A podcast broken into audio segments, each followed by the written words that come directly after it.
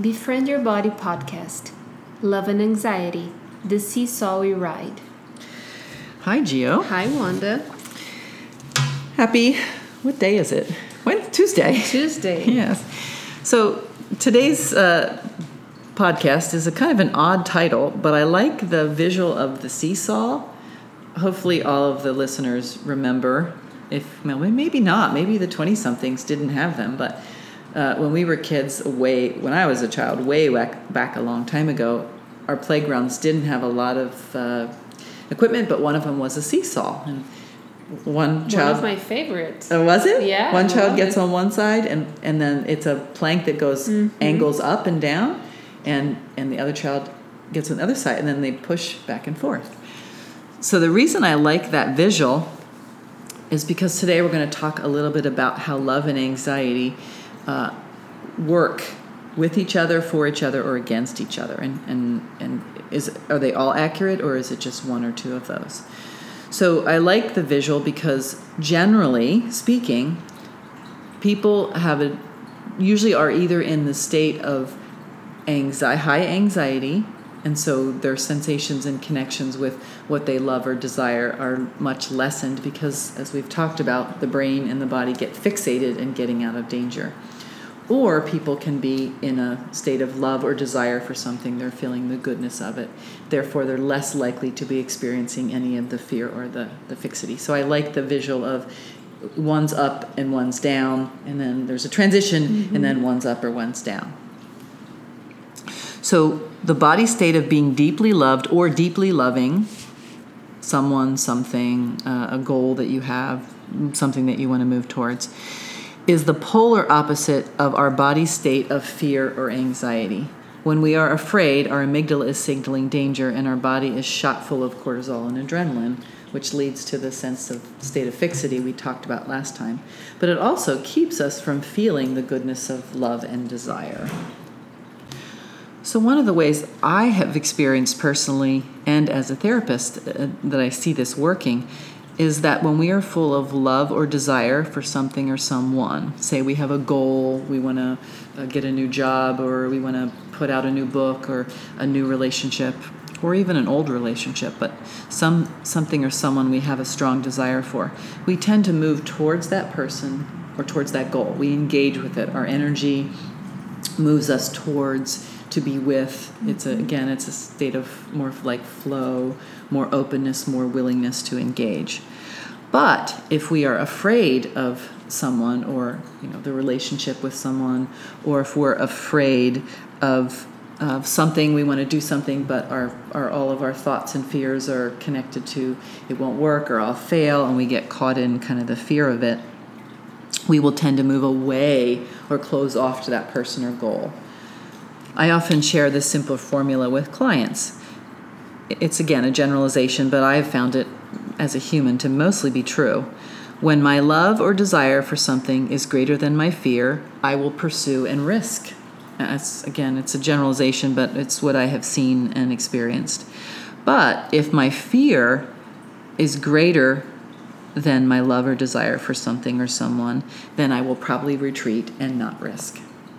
So, very simple formula, but I think it's very helpful.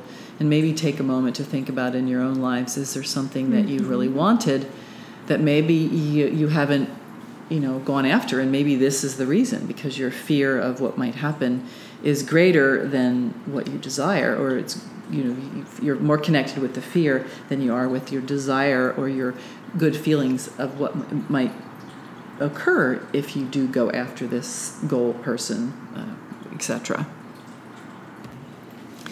so, as we've talked so much about in these podcasts, when we get caught in fear or fixity or our, our nervous system gets stuck in high activation, it's really, really hard to feel anything but our fears.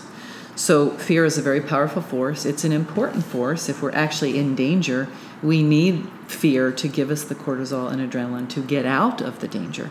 But generally, as I've said before, we're not usually in a lot of danger. So, one of the ways that I have personally found that helps to get out of the stuckness of the fear or the fixity of the fear is instead of trying to fight the fear so much, is I work on increasing my desire for that goal or that person. I spend more time engaging with thinking about what it might be like to risk. I spend more time feeling in my body what it might be like if I have or, or get that thing or relationship or person. I allow myself to really focus on believing that I could mm-hmm. get it. So I'm actually working the other side of the seesaw. I'm working on increasing the love, the desire, the hope, of the, the sense of my own um, confidence in my ability to try, the sense of my support. And what that tends to do is that tends to, as you increase your love and desire, the fear naturally begets becomes smaller. And part of that is because it's a principle we've talked about before. What we focus on, we potentiate. Mm-hmm. So I mm-hmm. can't focus on both of them at the same time very well. So the best way to decrease your fear is to begin to really work on increasing your love and desires. As you as your love desire grows, your fear begins to give way. The love and by the way, love and desire is a strong and powerful motivator. The the and and more probably more powerful than fear. I think love is a greater force than fear. However, fear tends to scream louder, mm-hmm. right? When we're afraid, it's a scream, whereas you know love and those other messages that are positive tend to be a quiet, calm, grounded voice. Um, but fear screams at us, and so it grabs our attention, and then we're much more likely to focus on that. And do you think people, um, there are some people that tend to be afraid of everything or most things, and one thing leads to the other and the other, and uh, and maybe they're not actually afraid of, but they just don't try. They don't know but is that is that a something that makes sense or not? Because I know people that try everything and are happy trying everything and probably focus on the achievements and the good thing, and some people that don't try anything and and are afraid of everything.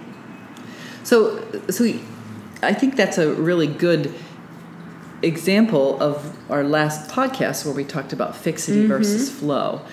Um, I think and you're making a really great point in that fear tends to take over your life if you let it.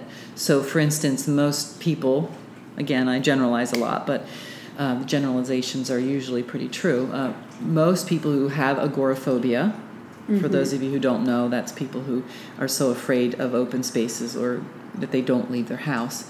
Uh, they generally don't start with that. They start with being afraid of something, and mm-hmm. then then they're afraid of something else. So fear tends to narrow your life. Remember that sense of fixity, mm-hmm. right? We talked about last podcast. I start being afraid of something, and then I'm really focus a lot on that fear. I give it a lot of energy, and then I my nervous system gets more dysregulated. When my nervous system is more dysregulated, I feel less likely to try or move towards things and so then my sense of not feeling good or lack of safety grows and then it's more likely that something else will be scary to me so absolutely that's mm-hmm. a really great um, uh, what's the right word that's a great um, concept that you're you're noticing that people who tend to try and risk tend to keep trying and risking because they experience either positive mm-hmm. results or that trying and failing, I'll put quotes around that because I don't really think of things as failures. I think of things, okay, that didn't mm-hmm. work, let's try something else. But people who risk and try a lot tend to be much more open and willing to engage with the world. So, mm-hmm. yeah, I think that's a really good observation. And it's a good motivator to push against your fears because sometimes the only way to make a fear go away is to push against mm-hmm. it. So, uh, that's a good segue. I'm going to use uh, a personal story. Um, hopefully, it'll be in, engaging. But of uh, uh, several years ago now, three or four, I think, when I um, was trying to decide whether I wanted to learn to surf. Mm-hmm. So, my friends had been repeatedly asking me to join their early morning surf party. Uh, my first experience years ago um, of surfing was negative. Uh, no one taught me anything. The waves were um, eight or ten feet high, and I shouldn't have been in the water, but I was 20. What did I know? Uh, so I got hurt, I was cold, and I just never tried again. So my first mm-hmm. experience mm-hmm. with surfing had been very negative. So I had kind of a fear of surfing. And back then, I really didn't enjoy cold water or being cold. Uh, you could almost say I was kind of scared of it. It was more just I didn't like being uncomfortable. So, between those two thoughts, the cold water and that I might get hurt again, my fear of going again was much stronger than my desire. So I didn't I didn't engage. I, they kept asking me, and I kept saying no because my fear was bigger. Then I attended a conference up in um, up in uh, L.A. somewhere. Rob Bell was doing a two day, and by chance, he's a huge surfer. Um, surf lessons were included, and it was a warm day, and it was uh, you know they they added a wetsuit, and so I thought, well, shoot, maybe I should try this. Remembering Shar and Sherry's encouragement, so I risked.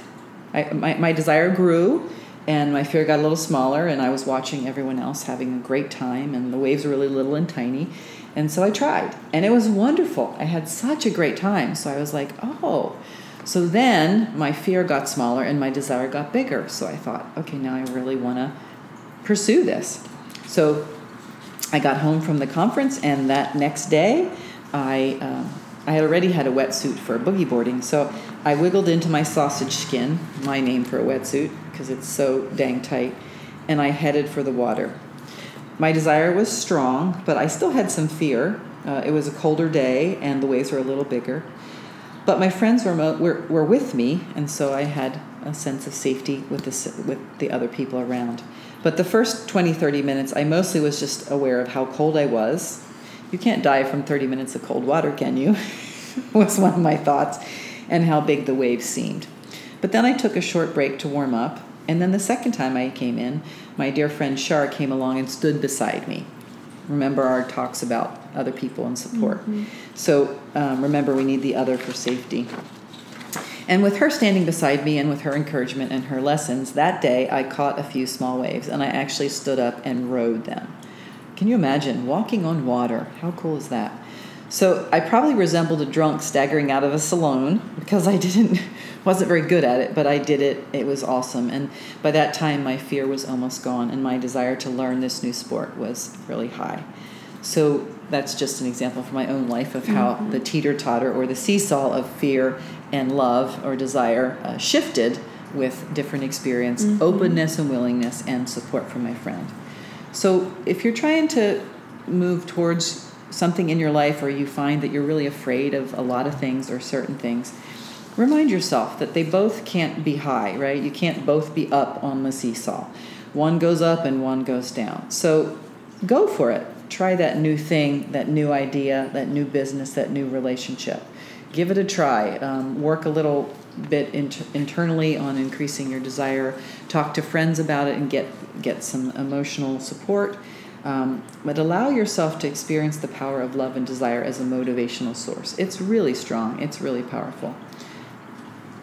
Uh, there's even a verse in the Old Hebrew scriptures, uh, actually, no, the New Testament, that says, Perfect love casts out fear. So engage more in love, and then you will spend less time in the fear. So any any questions or anything no, I didn't but cover? But I love the story, and it made me think of the things that I'm not doing because I'm probably afraid of, and I'm gonna put a list of things that I should kick off and start doing. Right. Well, awesome. And that's probably easy to say sitting in a warm room with a cat purring in your lap. Yeah, this is amazing. we have Mia as a guest today, but she doesn't want to talk. so, as we close, uh, I'll just add the couple going deeper questions if you'd like them. So, uh, maybe to start, what's what's one uh, situation or relationship or goal in your life that you used to be afraid of and then you moved towards and accomplished? Remember what you did, how that felt. Remember what were some of the things that helped you get out of the fear and into risking. And then what maybe are a, a thing or a few things that you have been stuck in fear or fixity and that you haven't moved towards?